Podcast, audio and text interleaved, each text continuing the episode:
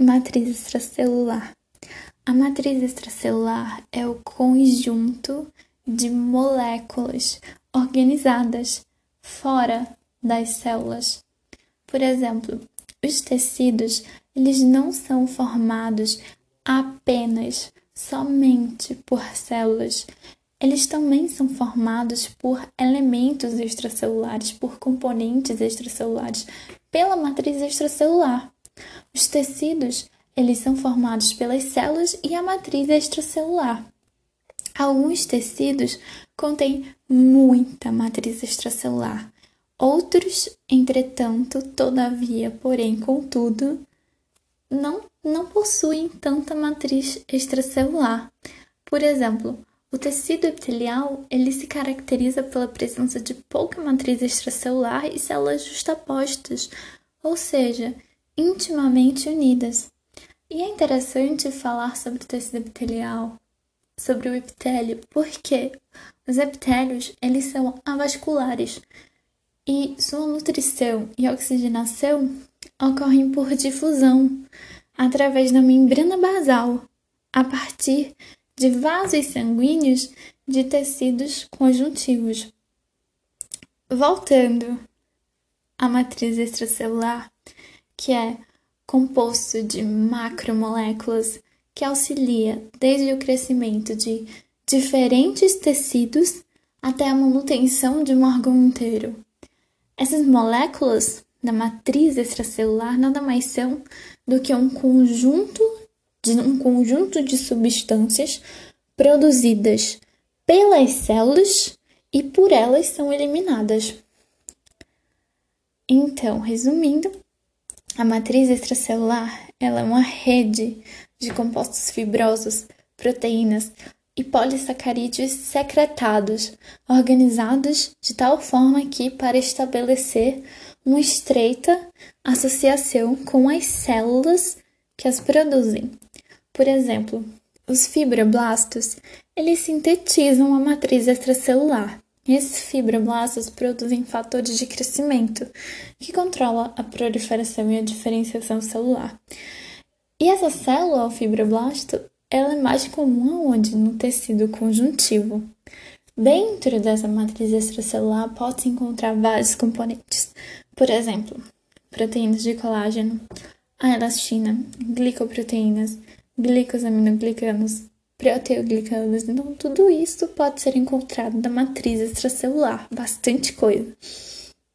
Algumas das funções dessa matriz extracelular são, por exemplo, preencher os espaços não ocupados pelas células, obviamente, confere a resistência e a elasticidade.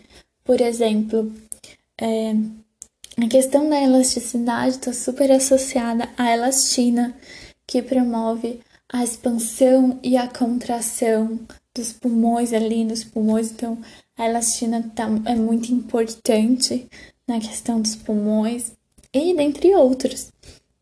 Forma também é, já a função da matriz extracelular também forma o meio pelo qual chegam nutrientes e saem resíduos, porque a matriz extracelular é justamente o meio por onde os nutrientes eles vão se dissipar e vão ser capturados, absorvidos pelas células, para que elas possam é, continuar é, os seus processos metabólicos.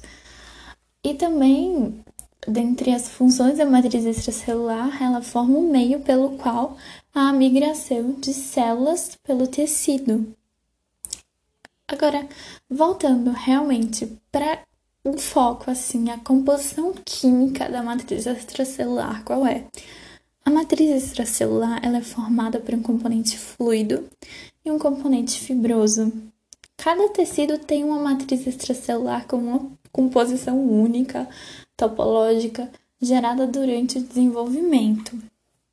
Mas, de forma geral, há um componente fluido, um gel que é altamente hidratado, formado por água, a água é um componente marcante da matriz extracelular também. os glicosaminoglicanos, os proteoglicanos, as glicoproteínas adesivas e há um componente fibroso, que é formado por fibras proteicas, como as fibras colágenas, fibras elásticas e fibras reticulares. Vale ressaltar que a associação também dos glicosaminoglicanos aos proteoglicanos formando estruturas Há também a importância das glicoproteínas multiadesivas, que são moléculas multifuncionais e que desempenham um importante papel na estabilização da membrana extracelular e na sua interação com a superfície celular. E quando se fala sobre glicoproteínas multiadesivas, as, as mais importantes, assim, que têm um destaque maior, são a fibronectina, e a laminina, que tem um formato de cruz formada por três polipeptídeos. Dentro do componente fibroso da matriz extracelular está as fibras colágenas, que são formadas pela proteína chamada colágeno, e o colágeno, ele na verdade é uma família de proteínas que exercem diferentes funções, e uma característica geral desse grupo de proteínas é o grau de rigidez, a elasticidade, a tensão.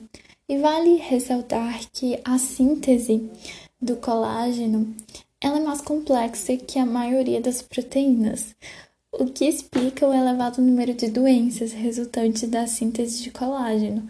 Por exemplo, o escorbuto ele é causado por carência de ácido ascórbico, ou seja, a vitamina C.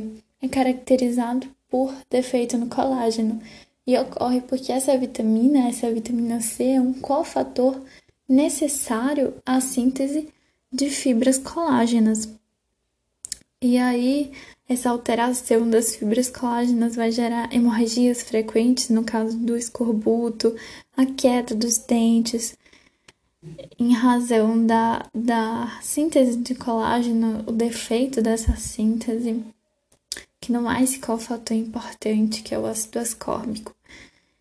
E também há outras, outras doenças, há outros problemas associados a esse, essa questão do colágeno. Outra uh, fibra importante que vale a pena se destacar é a elastina, que ela é muito abundante em estruturas como a pele, artérias e pulmões, e de novo ela proporciona a elasticidade desses órgãos. Elas são, elas apresentam a capacidade de se distenderem quando tracionadas, voltando ao seu comprimento normal quando a força da tração é interrompida. Então elas têm essa capacidade de expansão e contração.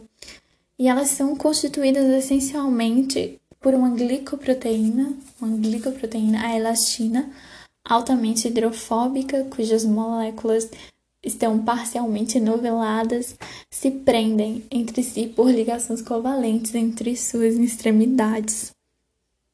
E a elastina, ela se agrega formando fibras que se anastomosam para constituir uma rede, como na pele e no pulmão, na parede das grandes artérias.